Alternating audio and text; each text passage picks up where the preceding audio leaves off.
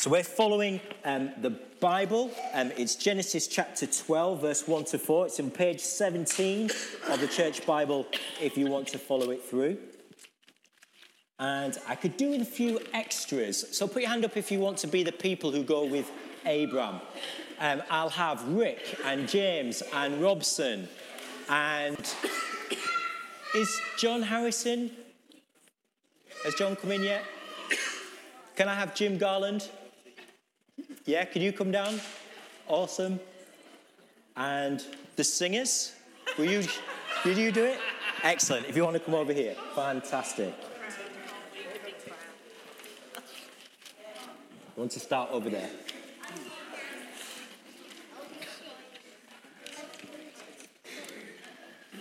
Excellent. So, this is the bit of the story that we're going to be having a look at this week. And this is what it says it says, So Abram left as the Lord had told him, and Lot went with him. Abram was 75 years old when he set out from Haran. He took his wife Sarai, his nephew Lot, all the possessions they had, and the people they had acquired in Haran. And they set out for the land of Canaan, and they arrived there. They set out for the land of Canaan. And they arrived there.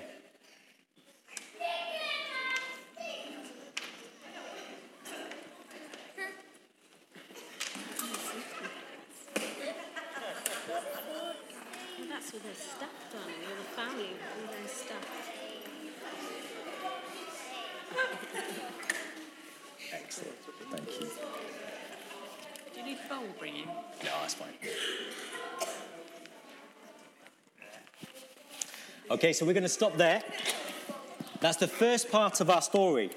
Is that Abram and Sarai and all the other people that they had and all their possessions, they go from Haran and they go to Canaan. So, what I find really interesting about, about this part of the story is that we've seen that Abraham's family is getting smaller and smaller, yet God promises that his family will become a great nation. And he might be feeling all kinds of things like sad, like lonely, like confused, like angry. He might be feeling all kinds of things, yet he still does what God asked him to do. And I think that's amazing. He did what God asked him to do. He set off from his home country in Haran and he went to another country called Canaan. And even though God's promises look absolutely impossible to fulfill, Abraham is still trusting God. I wonder this is a question to ask ourselves. How do we react when everything around us looks opposite to God's plans and promises for your life? How do we react? Do we keep on going? Do we keep on trusting God? It's really interesting because Abraham He's not only doing what he's supposed to do, he's not just trusting in the impossible, but he's a trend setter. He's a trend setter because it's only God who is speaking to Abram. Abram, come over here.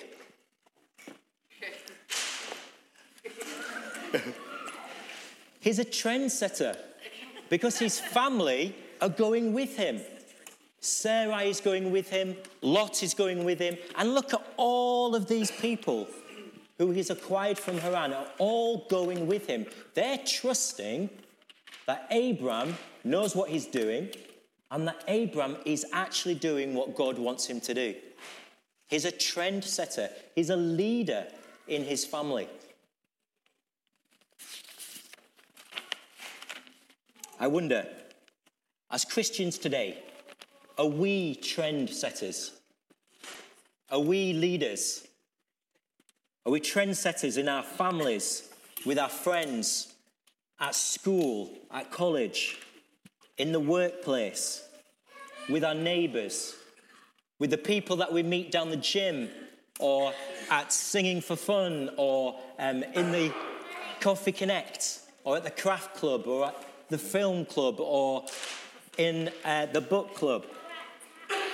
With the people that we meet and the places that we go and in the way that we serve in church, are we trendsetters? Are we making the example? Are we the models for others to follow? Or is it the other way round? Do we tend to get pulled by other people and tend to do what other people do? Well, let's see what happens next in our story.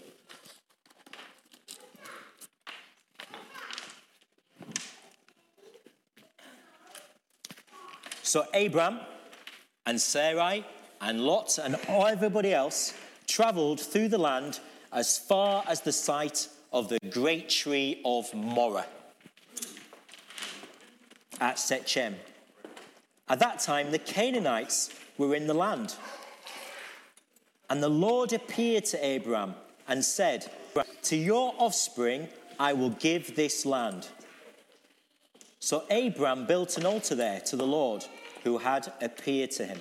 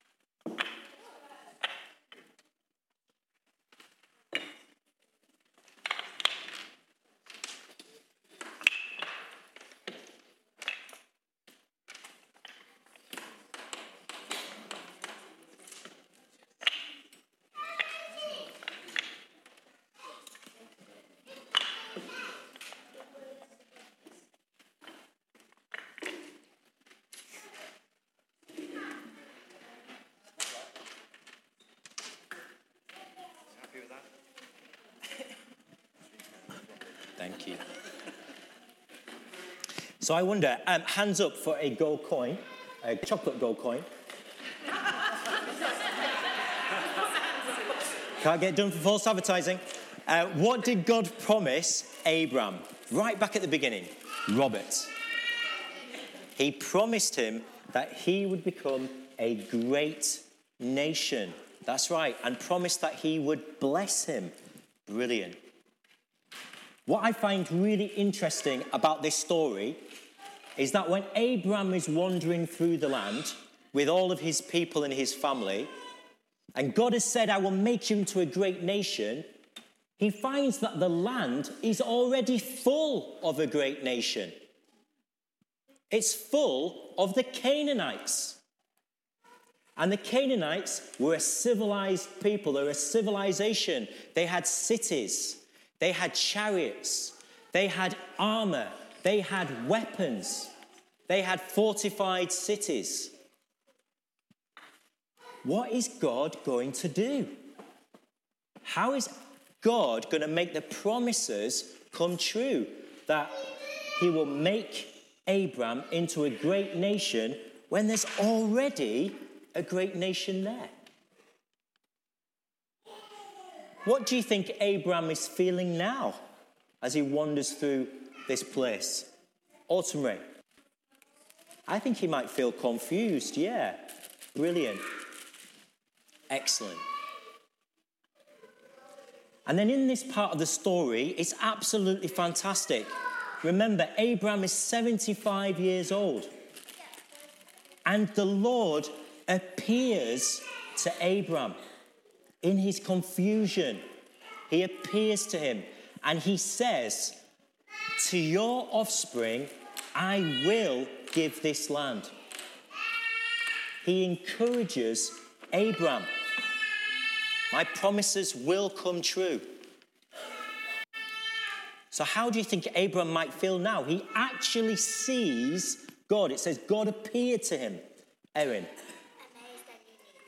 I think he might feel amazed and unique. Absolutely. Give yourself a gold coin. Awesome. Chocolate gold coin. Awesome. He might feel amazed and unique. I wonder, what encouragement do you need from God today? What encouragement do you need from God today? And are you brave enough to go to Him and ask for that encouragement? Are you brave enough to go and actually meet with God and ask Him to be encouraged? Let's pick up our story. It's the third and final part. So they're in Moreh. And from there, Abram, Sarai, and Lot, and all of his people went on towards the hills east of Bethel and pitched his tent, with Bethel on the west and Ai on the, on the east. There he built an altar to the Lord and called on the name of the Lord. Then Abram set out and continued toward the Negev.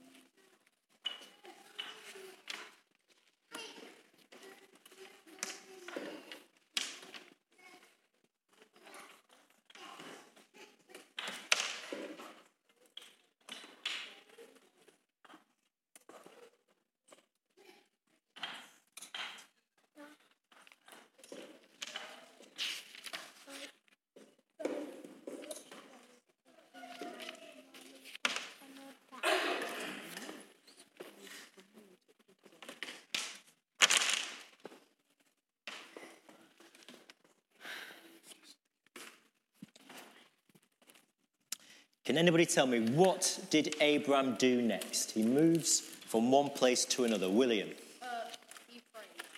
He prayed. Yeah, excellent. He eventually prayed. Anything else? What did he do next?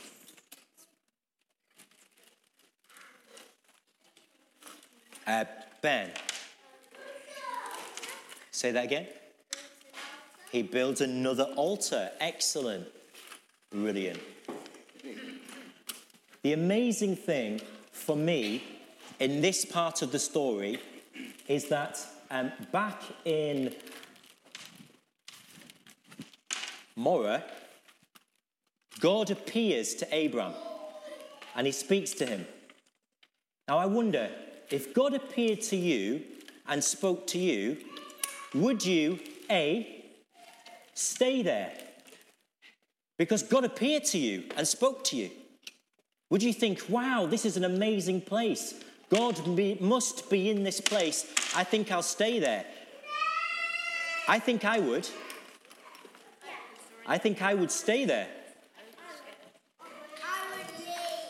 But the amazing thing is, is that Abram doesn't do that.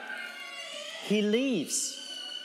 Even though God has appeared to him and spoken to him, he leaves that place and he goes to a different place.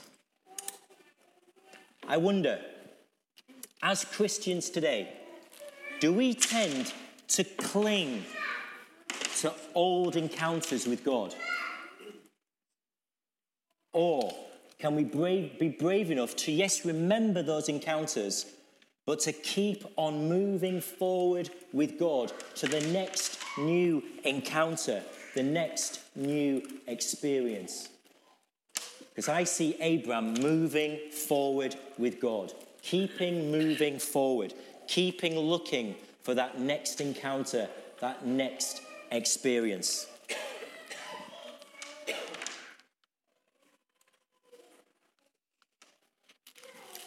Ian, could you just tab down for me?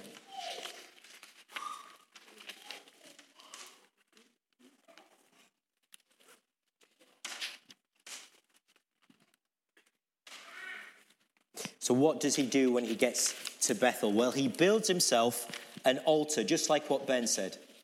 He builds himself an altar. And you know, building an altar is about worship. It's about worship. So he goes from one place to a next, and then what does he do when he gets there? He worships God.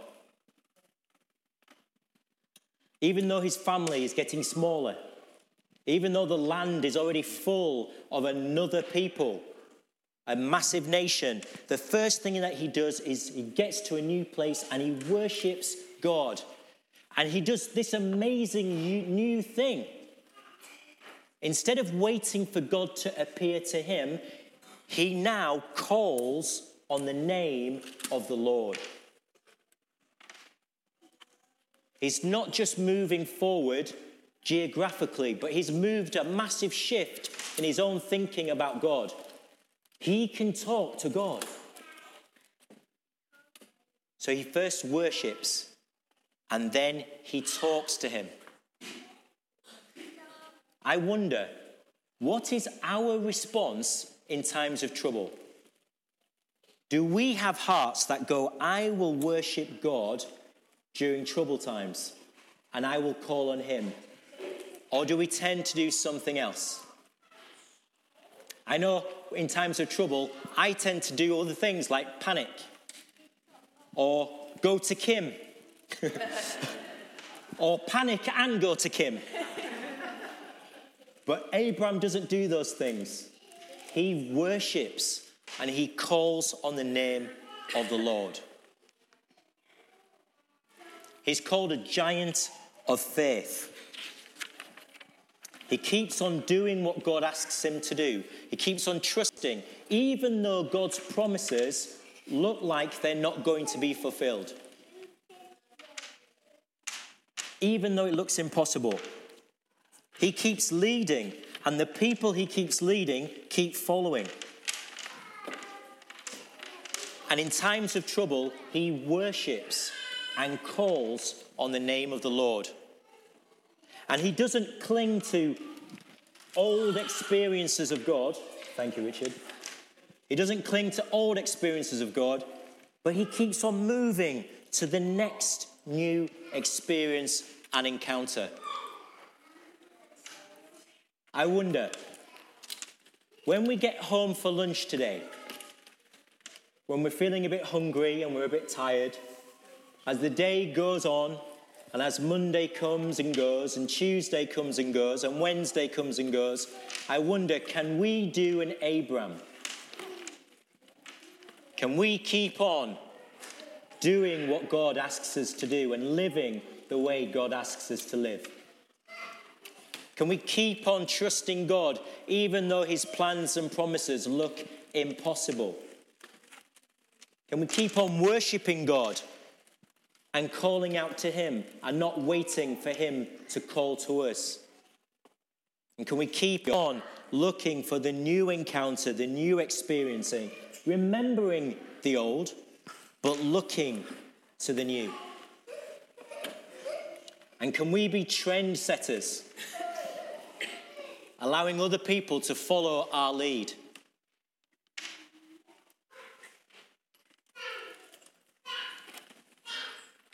On your tables, in your families, with your little bricks, I'd like you to build me with the glue and the bases and the bricks. I'd like you to build me an altar and ask yourselves this question. Share with each other the times when God has answered prayer or moved in your lives.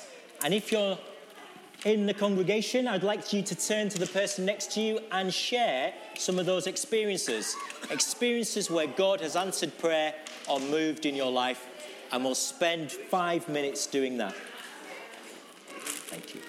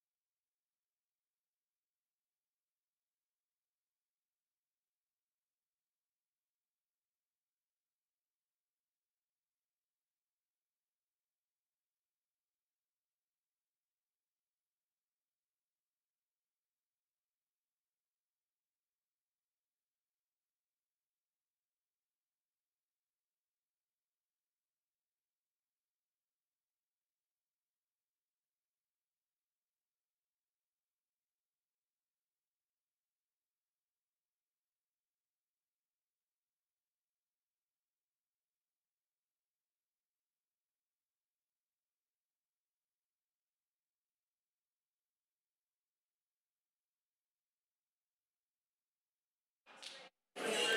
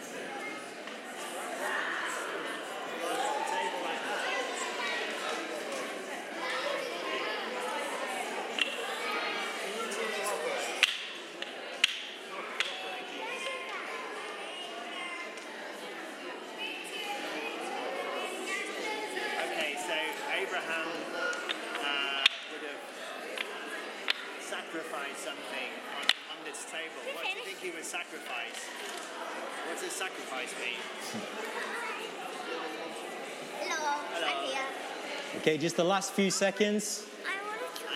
Do you think this is? La, la, la, la, la, la. I think it's going to fall down. Right. That one like- Okay, brilliant.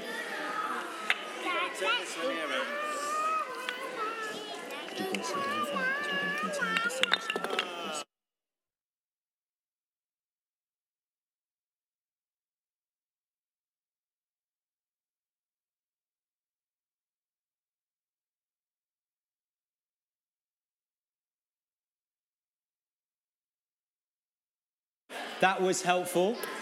I hope maybe you shared some of your experiences uh, where God has um, shared, where you've called on the name of the Lord or you've shared something with Him.